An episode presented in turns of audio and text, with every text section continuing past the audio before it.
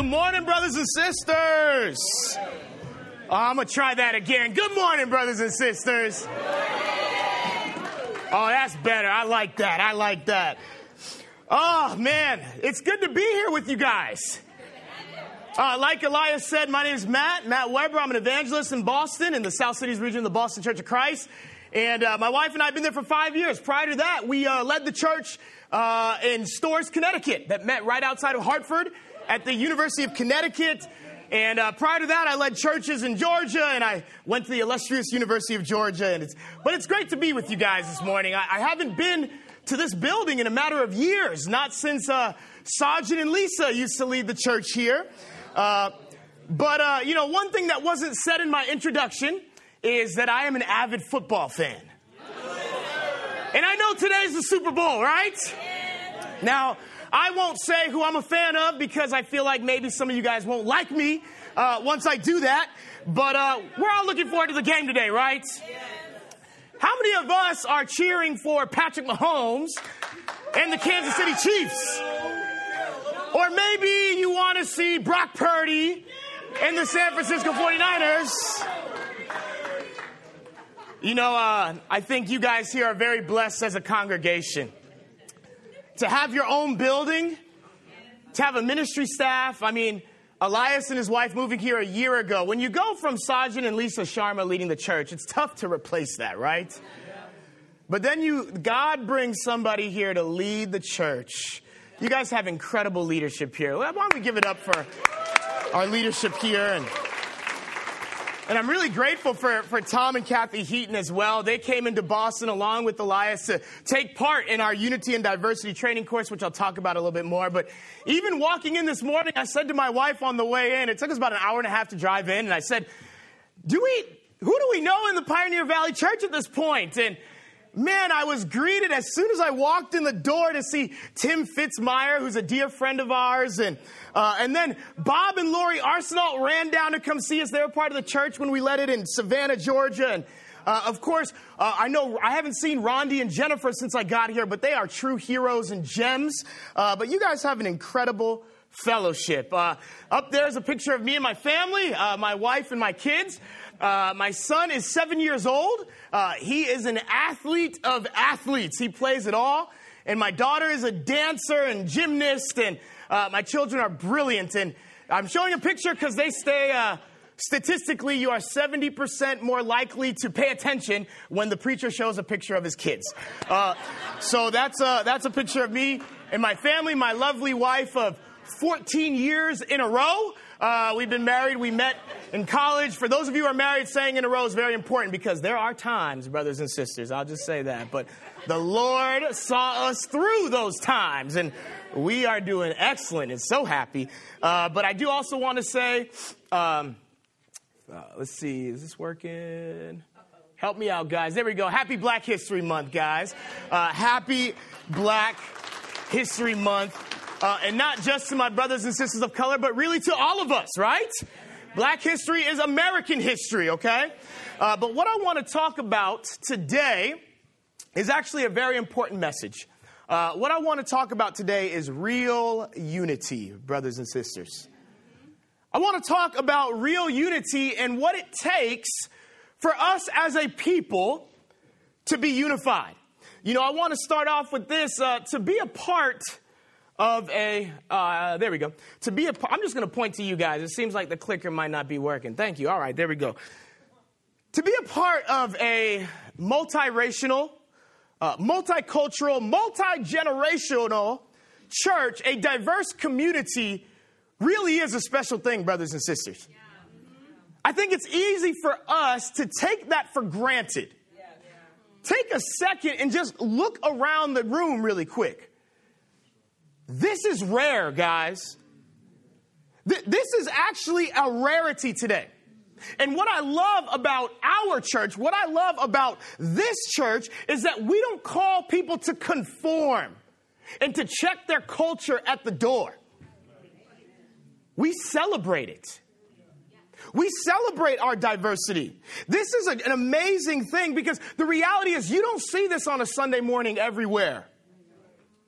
Now, as a disclaimer, whoever you were when you walked in the door, whatever your background, your nationality, your race, your culture, let me tell you something. You won't be saved because of that. Now, I'm proud to be a black man of Jamaican descent. But the reality is, that doesn't make me any more saved in the eyes of God. That doesn't make me any less saved in the eyes of God. I'm proud to be your brother. I'm proud to be a part of this family of churches. But the only reason you and I can be saved is because God has accepted us. God has accepted us despite our flaws, our past, our mistakes, where we come from, or what we look like. The only reason you and I can be saved is because the Lord Jesus has accepted us into his kingdom. We're meant to be individuals, and we're called to be unified. Y'all with me on this? You know, the Bible says, next slide, please. In John 17, Jesus is praying uh, before he's arrested. And he says here in John 17 and verse 20, oh, wow, that's really small. well, we're going to have a good morning, guys. Squint your eyes a little bit, but if you have your Bibles, open up your Bibles, amen? Or turn on your Bibles. Uh, Jesus prayed in John chapter 17. He said, my prayer is not for them alone. Keep in mind, this is when Jesus is praying right before he's arrested and crucified. He says, My prayer is not for them alone, as he was thinking about his disciples. He said, I pray also for those who will believe in me through their message, that all of them may be one, Father, just as you are in me and I am in you. May they also be in us, so that the world may believe that you have sent me. I have given them the glory that you gave me that they may be one as we are one, I and them and you and me, so that they may be brought to complete unity. Then the world, he says, then the world will know that you have sent me and have loved them even as you have loved me. You know, I think about this Jesus' last moments of freedom. He could have prayed for anything, really.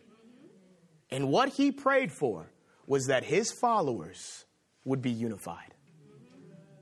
See, brothers and sisters, diversity and unity are two different things. Y'all with me on this? See, diversity is the presence of variety, while unity is the state of not being multiple. Diversity is one thing, but unity is another. Jesus didn't pray for diversity, Jesus prayed for unity.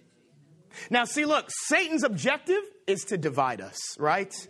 We know that from day one with Adam and Eve. His objective was to divide them from each other and divide them from God. And you, we see it today in this world. We live in a divided world, don't we? Just open your eyes and look. It's a divided world, racially, culturally, socially, politically. And one of my fears is that the divisive stuff in the world seeps into God's church. Y'all with me on this? As a minister of the gospel, one of my greatest fears is that the divisive garbage of the world seeps into the church. Brothers and sisters, it needs to be our ambition to build bridges within the church and outside of the church. The title of the message this morning is simply this Build bridges, not barriers. Y'all with me on this? Let's pray together as we go into the Word. Uh, Heavenly Father, God, we are grateful to be in your kingdom. God, God, that you saw the need to gather us together. Father, that your teachings have inspired us and changed our lives, have given us purpose, have given us friendships, have given us family. God, we are so grateful for Jesus who laid his life down for all of us. Despite our sin and our weaknesses, God, I do pray that as I deliver this message this morning, God, that your spirit speak through me clearly, God, without hindrance, God, and that your spirit open up all of our hearts, all of our minds, and all of our souls, God so we can leave here not just feeling like we did something good on a Sunday morning, but we can leave here inspired. We can leave here encouraged. We can leave here with a better idea of what it means to be bridge builders, God. of what it means to reach out to people who maybe don't live like us right now. And in the name of Jesus, we pray. Amen. Amen. You know, turn with me to John chapter 4. That's going to be our text today. It's going to be when Jesus had an incredible conversation with the Samaritan woman at the well. Jesus was able to break down social, cultural, and spiritual barriers and provide us an example.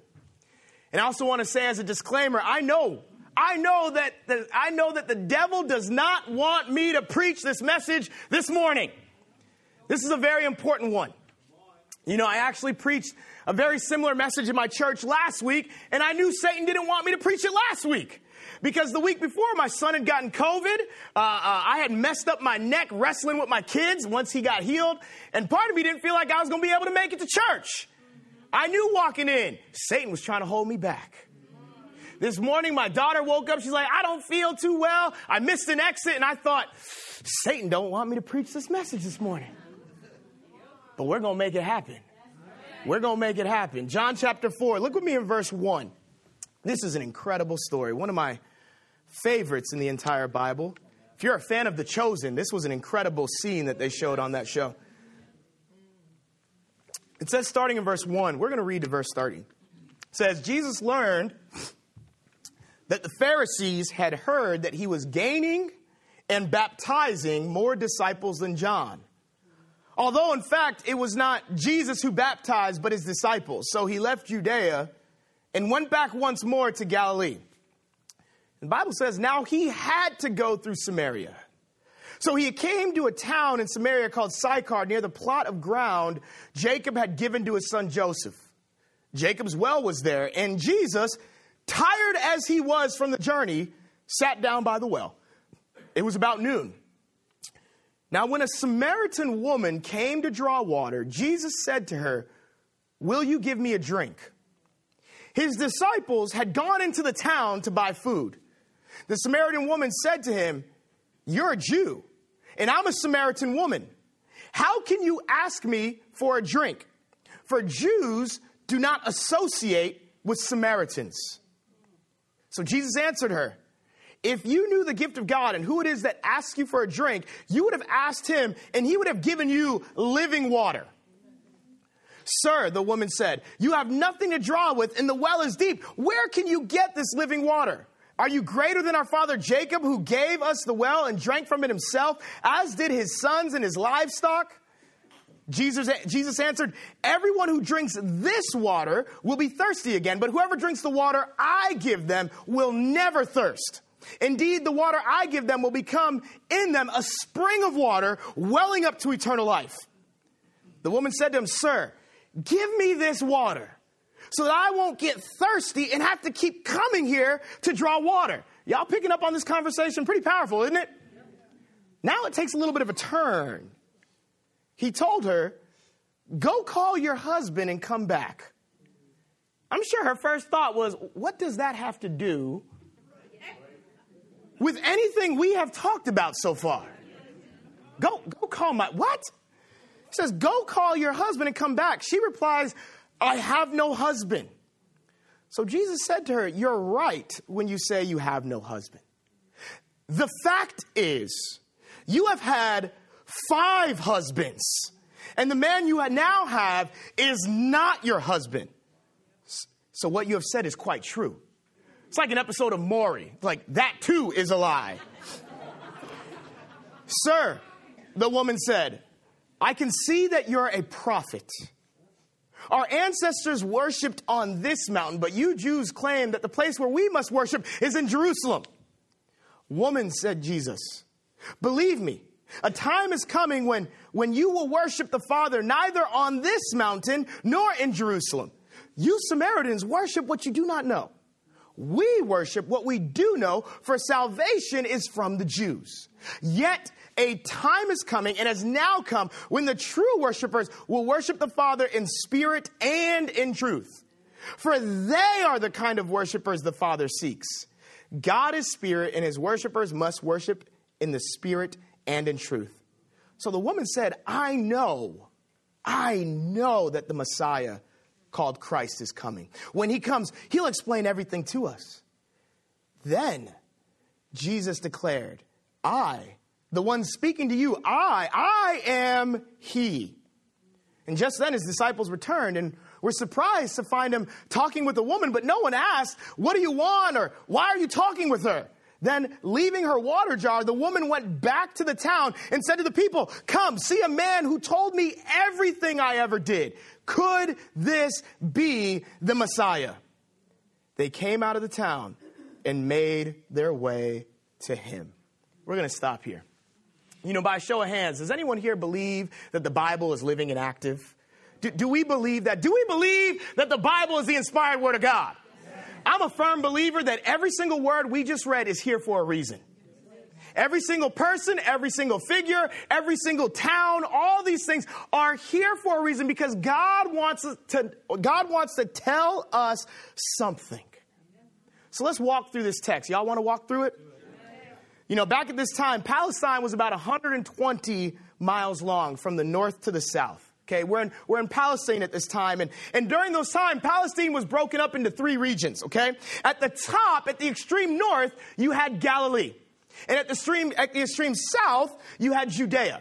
So Galilee's in the north, Judea's in the south, and then right there in the middle is Samaria.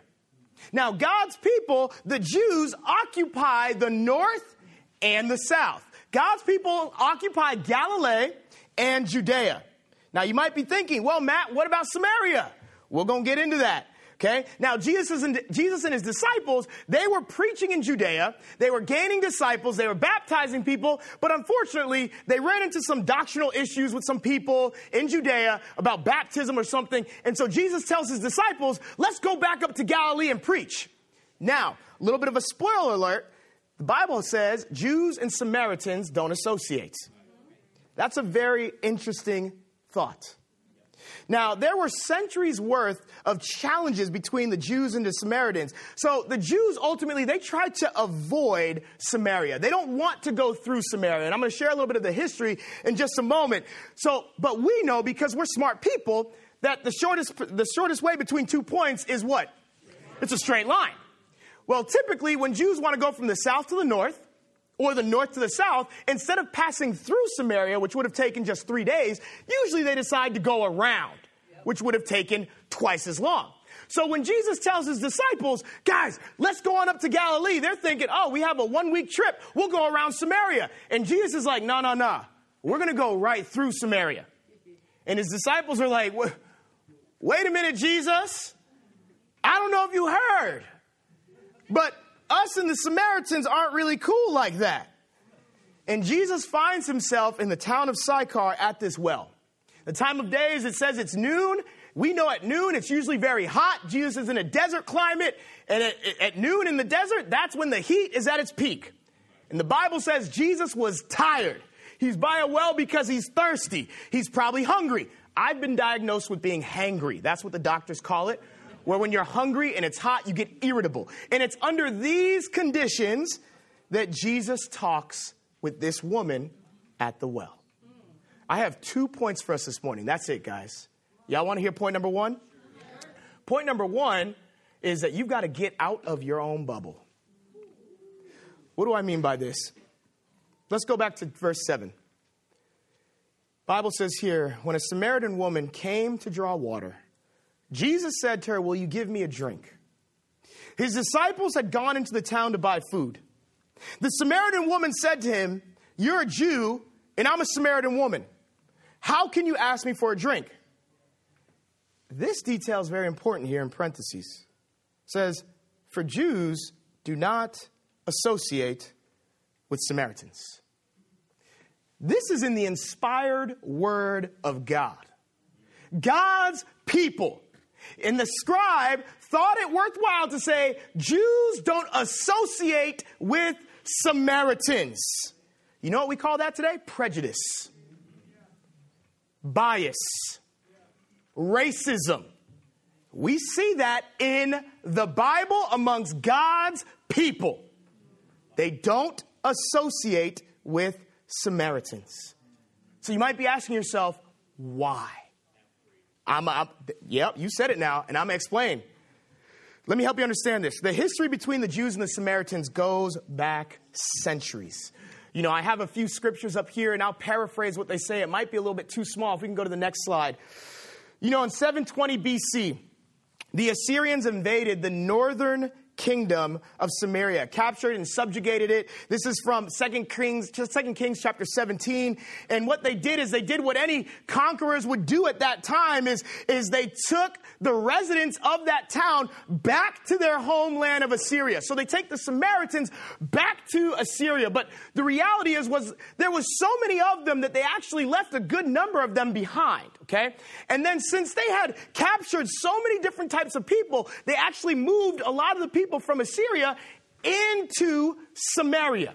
Okay? And now, unfortunately, what happens when people are stuck in a room together for a long time? They start to get a little friendly with each other.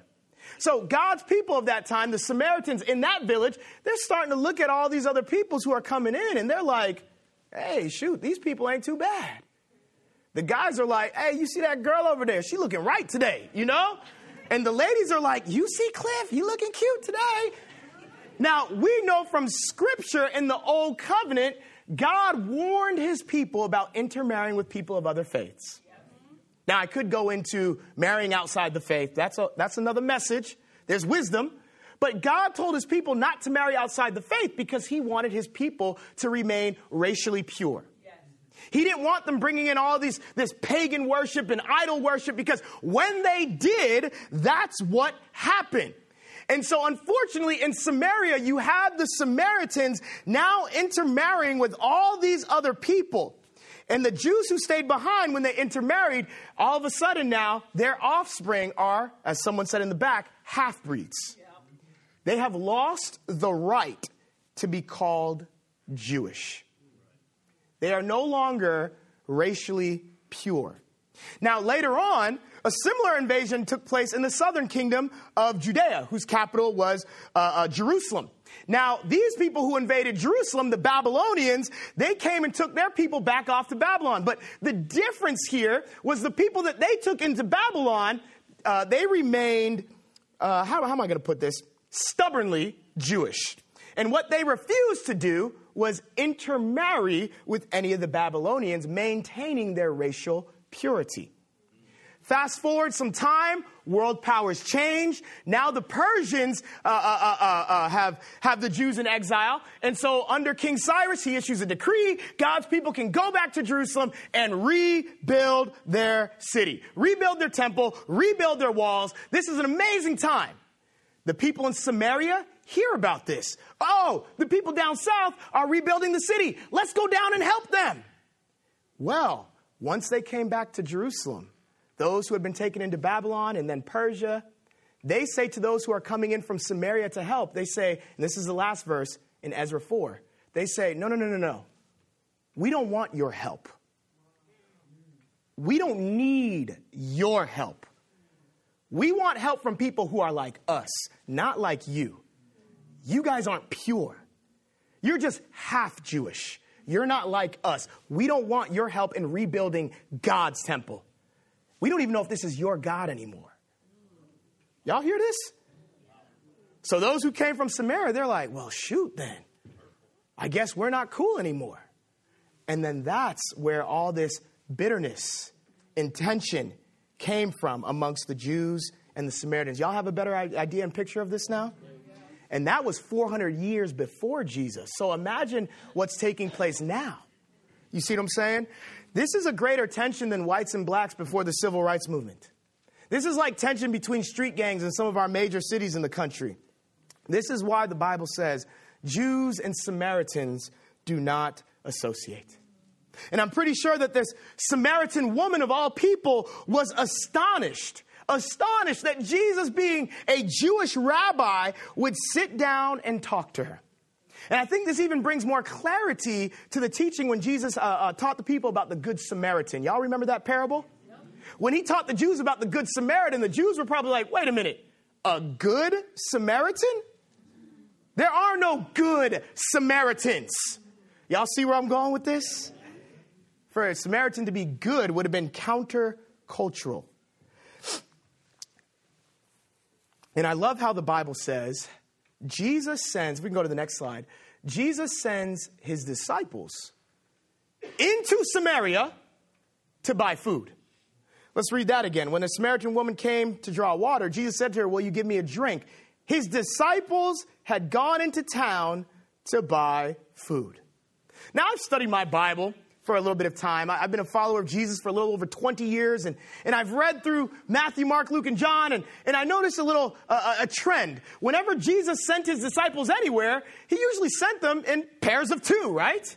When he sent the 72 out, he sent them out two by two. When he sent the 12 out, he sent them out two by two. Matter of fact, before Jesus was going to have the Last Supper, he sent just two of his disciples into Jerusalem to prepare the room and all that stuff. Yet here it says he sent all of his disciples into Samaria to buy food. That's an interesting thought, isn't it? So I asked myself, why?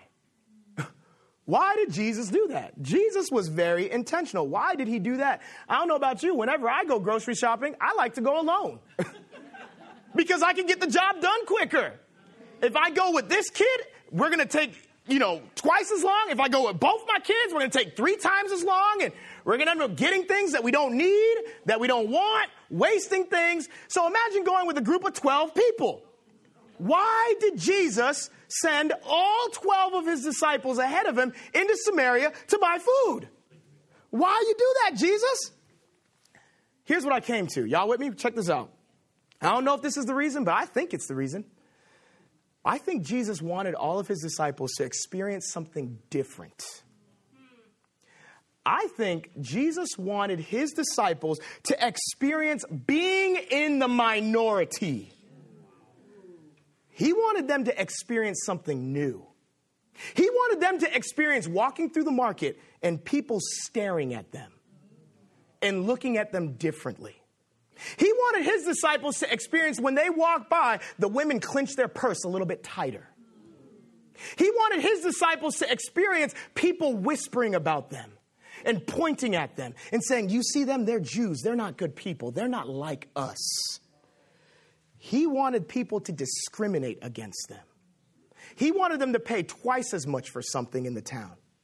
He wanted them to get out of their comfort zone to get out of their bubble. And what this would allow his disciples to do, it would allow them to grow in areas of understanding and humility. It would challenge their own personal prejudice and bias. It would, pre- it would prepare them for future ministry work. Now, if Jesus sent his disciples, don't you think he would send us out too? Y'all with me on this? Might get a little uncomfortable. Y'all all right with that? On a Sunday morning, y'all want to get a little uncomfortable? Jesus wants us to get out of our bubbles, brothers and sisters. He wants us to get out of our racial bubbles, our cultural bubbles, our social bubbles, our political bubbles. And what that does is it increases our cultural competency as followers of Jesus. Now, I'll be the first to confess this is not easy for me. I love comfort, okay? I'll confess, maybe everyone won't. I love comfort. I love my bubble. I love being people, being with people that sound like me, talk like me, look like me, uh, uh, eat the same type of food as me, laugh, laugh at the same jokes as me. I love that. But if everyone were just like me, and all I did was associate with people who look just like me, how then can I share the gospel with people who don't look like me? How can I relate to people who don't come from where I come from? Y'all with me on this? But what I want to say is, I want to say something. This might rub people the wrong way, but I believe sometimes Christians are the worst at this. Because sometimes we get caught up in our Christian bubble. And all we want to do is associate with people who are other Christians. And then when it comes to understanding people who aren't in our bubble, we find it difficult to reach out to other people because we're so quick to judge other people. Who am I talking about? People who have different beliefs and views on sexuality and orientation. People who struggle with things like addiction, come from de- different economic classes or different social classes or come from broken homes. And we're so quick to say, if they had Jesus in their life, it wouldn't be so hard for them. And we can get so caught up in our Christian bubble. And if we stay right here, how then are we going to share the love of Christ with so many people who are looking for it or aren't looking for it, but know they need it? I think Jesus is calling us to get out of our bubble. Yes. Jesus' ministry did not take place solely at the temple and in the temple courts. He was out amongst the people. Matter of fact, he said, it's not the healthy that need a doctor, it's the sick. Jesus was criticized for getting out of his bubble. They said he eats with tax collectors and sinners. Thank God Jesus eats with tax collectors and sinners, am I right? Because that's why we're here today. We've got to make sure we're getting out of our bubble. And so I love that um, I believe Elias, he promoted the, the People of All Nations training course that we have. We can go to the next slide. In Boston, we saw the need we saw the need to start teaching and educating our, our, our membership on cultural competency. And so, a few years, they, they appointed me to be a, the chairman of the Social, Cultural Unity, and Diversity Ministry. If we can go to the next slide, that'd be great. And uh, what we did is a few years ago, we put together this, this training course. Uh, that's not the one, but you know, I'll describe it. It's all right. Don't sweat it. Y'all are doing great back there. Thank you so much, guys. I appreciate y'all. Uh, we put together we put together this, this training course because ultimately we wanted to make sure that our membership was trained in how to have cross cultural communication skills. Because it's so easy for us to just fellowship with people who look and sound just like us. And I know many of you have probably partaken in diversity training in the corporate world, right? It was probably very boring. This is not that. This is a biblically based, Christ centered unity in diversity training course. You're going to hear teaching, you're going to hear testimonies, you're going to hear preaching. It is an incredible course. I want to encourage all of you guys to sign up for it. It's going to be taking place right here in this building, starting at the end of March, going into April. It's only three weeks, guys. Come in on three Saturdays for two hours. That's it. And if you're one of those people that says, I don't need that, you better sign up. you definitely need it, okay? I know many of us have been waiting for the church to start addressing matters like this. Get in there. Some of you guys are like, I don't think we should be doing this. Give it a chance.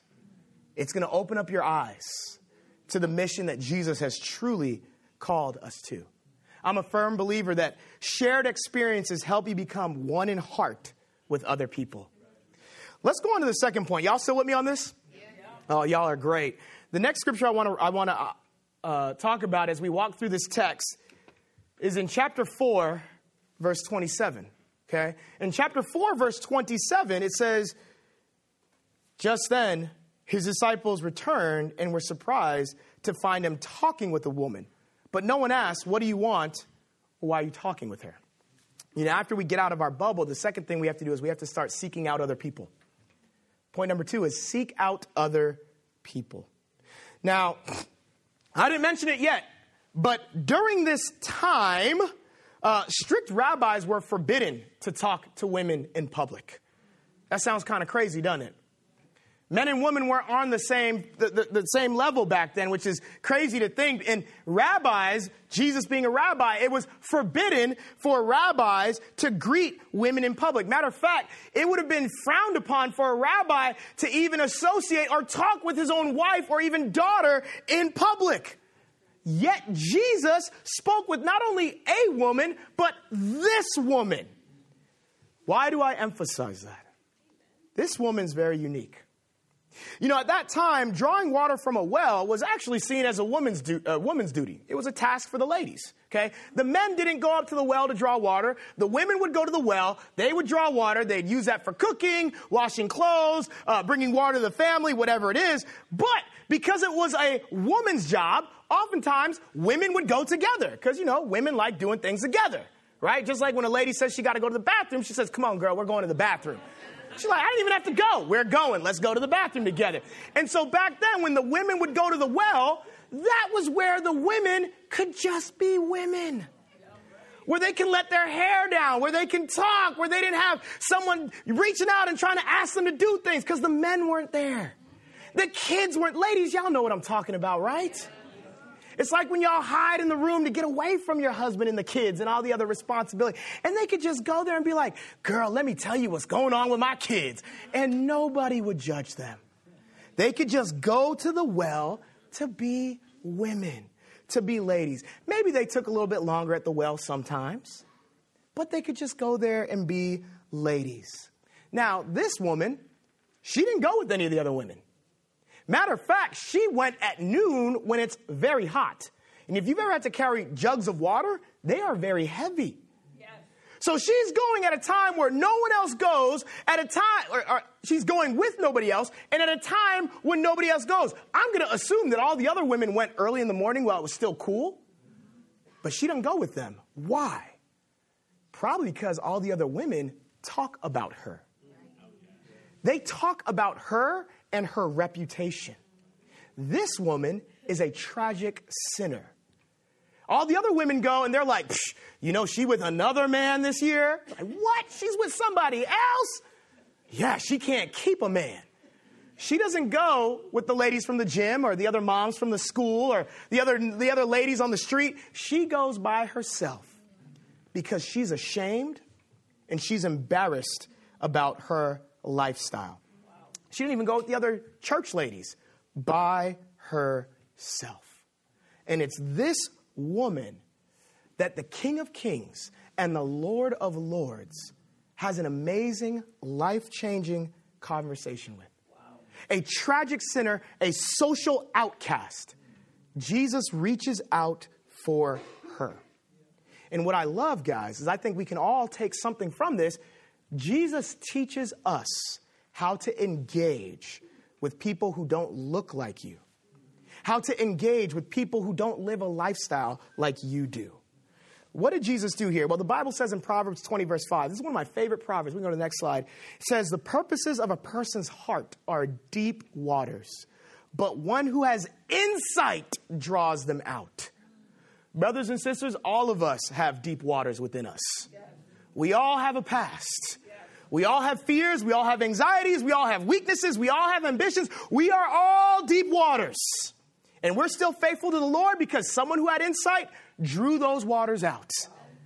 Someone who has insight draws them out. Jesus, what he did is he didn't judge her, he sought understanding.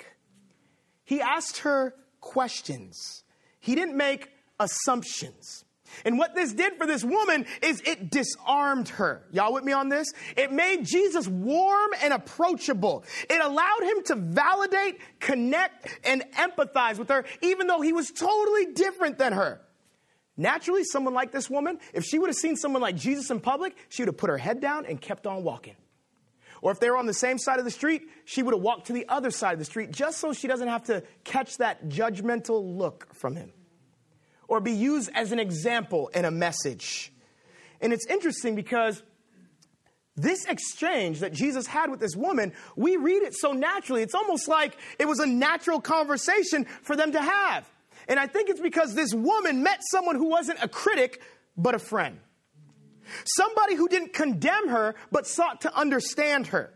Someone who didn't judge her, but empathized with her. Jesus learned about her family, her past, her fears, her insecurities, her ambitions, her failure, and ultimately her faith. And he could have told and showed her anything, but he showed her the greatest thing. You know what that is? He showed her that he cared about her. That's powerful. She was written off by everybody else, talked about by everybody else, and Jesus showed that he cared about her. And that resulted in something very powerful.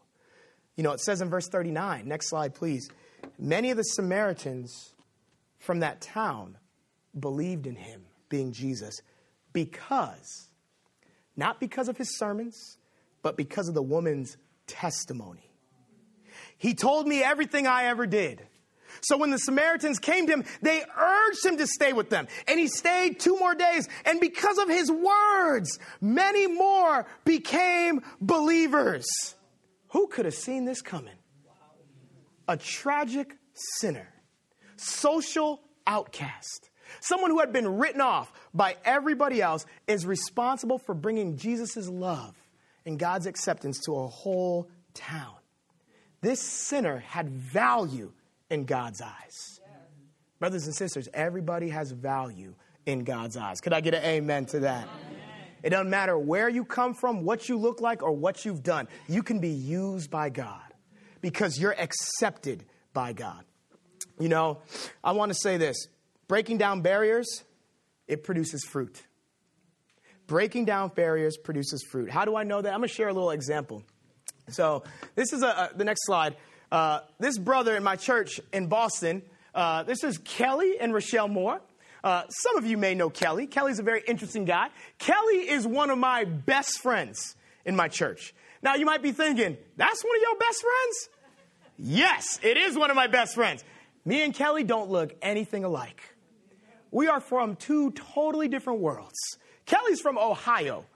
I am from Los Angeles. Okay? Kelly and I have totally different worldviews. We think differently about almost everything except Jesus. But Kelly is one of my best friends. How did this friendship start? So, y'all remember back in 2020, the global pandemic we all had to endure together? Okay? And remember how we used to all watch church online on YouTube or Facebook or however y'all watched it? Okay? So I remember I used to pre record sermons for my church. And I, I, always loved doing that because then I get to log on to YouTube with all of them and watch myself preach. And I was always the guy commenting on my own sermon. I was like, Amen, Pastor. You know, um, great job, Matt. So, hey, if I don't love myself, how can I love other people? Okay? So, anyways, uh, towards the end of the year, I preached a sermon. It was a very unique sermon. It was about, it was a, my text was when Jesus washed the feet of his disciples. We're, we're familiar with this story, right? But I emphasize how Jesus washed not only all of his disciples' feet, but specifically, he washed Judas's feet. The man who would ultimately sell him out, have him arrested, and crucify him. Jesus knew from the very beginning that Judas was going to be that guy. Yet he got on his knees and washed the most disgusting part of Judas's body. In my whole sermon, it was called like the God who kneels, and it was all about uh, serving those that maybe you don't see eye to eye with, loving those that you don't agree with, extending grace and empathy and compassion to all peoples, regardless to where they come from. Now, at this time, uh, remember there was a lot of racial tension at the time in 2020, right? We could say it, cats out the bag. It was there. We all endured it.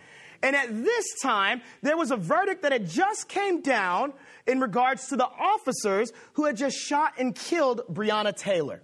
Okay. Now, if you don't remember who Breonna Taylor is, she was the off duty officer who was in her apartment. Officers came because they were looking for her boyfriend or fiance, and they shot up the apartment, not knowing who was inside ultimately. And unfortunately, a bullet hit her and she died. And when the verdict came down, the officers were found guilty for wanton endangerment, which was basically property damage. So they weren't found guilty for murder or for killing her. They were found guilty for shooting up the apartment.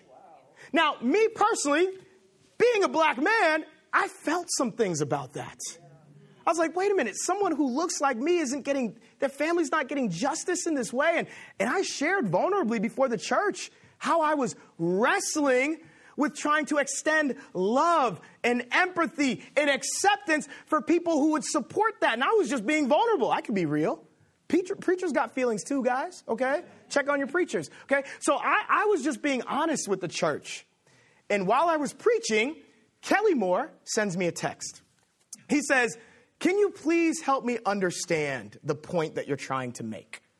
Now, the worldly side of me wanted to leave that message unresponded to. and I wanted to be like, figure it out for yourself. That's for you to figure out. I don't want to deal with that. But I'm thinking, okay, I've got to be a man who's about building bridges, not judging other people.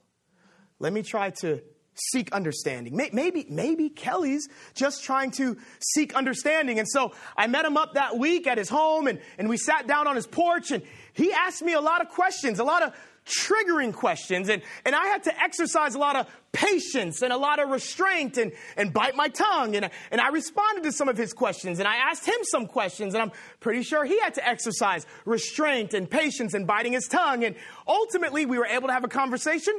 We were able to pray and we were able to say goodbye. And we were able to set up another time to meet up and talk and continue the discussion. And so, in a month's time, we met up again on his front porch and we had another conversation, which led to another conversation, which led to a meal together, which led to us developing a discipling relationship together, sharing our faith together, baptizing people together, getting our wives and our families together. Kelly, and I, Kelly is one of my most trusted advisors right now. Kelly helps me become a better Christian and minister because he sees the world totally different than me. And I appreciate Kelly's desire to seek understanding and not be judgmental. And I'm, and I'm one of Kelly's most trusted advisors because I help sharpen him as a brother in Christ. Kelly has gone from being the person that says we should never talk about this kind of stuff to saying we absolutely need to talk about this kind of stuff because it affects you and you're my brother. This is the kind of stuff that Jesus did building bridges and not barriers. That's why Kelly's one of my best friends. We talk probably every other day, every few days. We're studying the Bible with someone else right now, and our wives are studying with his wife, and we're hoping to baptize that man in about a, a week or so. And he's a guy that looks and thinks just like Kelly. I would have never been in that circle before. But Jesus calls us to pop those bubbles and seek other people out. If I hadn't done that, I'd be missing out on so much as a man, a father, and a preacher. I would be at a disadvantage and handicapped to God's kingdom if I did not seek out other people. Brothers and sisters, I encourage you seek out other people. Simply put, if there's anything you remember from this message, it's simply this. Next slide. It's simple. Don't make assumptions, make connections. Actually, that's not the slide, but you know, we're working with y'all. We're working with the y'all. We're working with, we'll get to that one. Yeah, mine too. Stinking Google. Google slides didn't work well. But I'm bringing it to a home. Ultimately, if you remember anything, write this down. It's don't make assumptions, just make connections. Don't make assumptions, make connections build bridges. Jesus broke racial, social, and spiritual barriers, guys. And, and, what, and what's wild is I didn't even get into what they were actually talking about. I didn't even get into this teaching about living water. I don't even have time to talk about that, but if you go deeper into this understanding of what living water is, it blows your mind. None of those walls, none of these wells that we've been drinking from. See, Jesus talked to this woman who was trying to get physical water. She was trying to quench her thirst with something that was physical. She had to keep coming back to this well over and over and over again. And just like that woman, we were all drinking from a well that couldn't quench our thirst which is why we had to keep coming back. And that's why people get so caught up in the American lifestyle or whatever it is. And they can never have enough sex, uh, never enough money, never enough promotions, never enough relationships because they're drinking from a well that can't satisfy their thirst. Yeah. And Jesus comes up and he's like, I see you drinking from that. Let me give you something a little bit better. And I love how the Bible emphasized that Jesus needed to go through Samaria. It didn't say he wanted to go through Samaria. The Bible says he needed to go through Samaria. Why? Because he needed to find this woman right here. He needed to go so he could find that woman. And I praise God that Jesus needed to come through Los Angeles, California when I was some punk high school student. Praise God that Jesus needed to come through Chicopee, Massachusetts. Am I right? Or Amherst, Massachusetts, or Springfield, Massachusetts, or Boston, or wherever Jesus found you at your lowest, he needed to go there so that he could give you living water. Isn't that a beautiful thing? You know, ultimately, who are you? Your identity is not in what culture or nationality or family you were born into. That's not who you are. You are who God says you are. And who does God say you are? Galatians 3, verse 26, the Bible says, For you are a children of God through faith in Christ Jesus. And all who have been united with Christ in baptism have put on Christ, like putting on new clothes. There's no longer Jew or Gentile, slave or free, male or female, for you are all one in Christ. That's who God says you are. Who else does he say you are? Romans 8, 37, knowing all these things, we are more than conquerors through him who loved us. Who else does God say you are? 1 Peter chapter 2, verse 9. You are a chosen people, a royal priesthood, a holy nation, God's special possession, that you may declare the praises of him who called you out of darkness and into his wonderful light. Amen. I don't know about you. I take a lot of pride in who God says I am. And nobody can take that away from me. You can say what you want about me, but I'm going to listen to who God says I am. Matter of fact, though, I got to look at you based on who God says you are. This is what it means to build bridges and not barriers. Jesus initiated a conversation with this woman ultimately because he cared and because she needed God. So, my question to you is what are you going to do? Because the Lord is sending all of us out. And as I close, I want to quote uh, my king, King T'Challa who said very clearly at the end of the Black Panther, he said, But in times of crisis, the wise build bridges, while the foolish build barriers. We must find a way to look after one another as if we were one single tribe. Brothers and sisters, as I close, I just want to encourage you let's go out there and let's build bridges with those inside and outside the church. And let's not ever build barriers. And to God be the glory. Amen. Amen.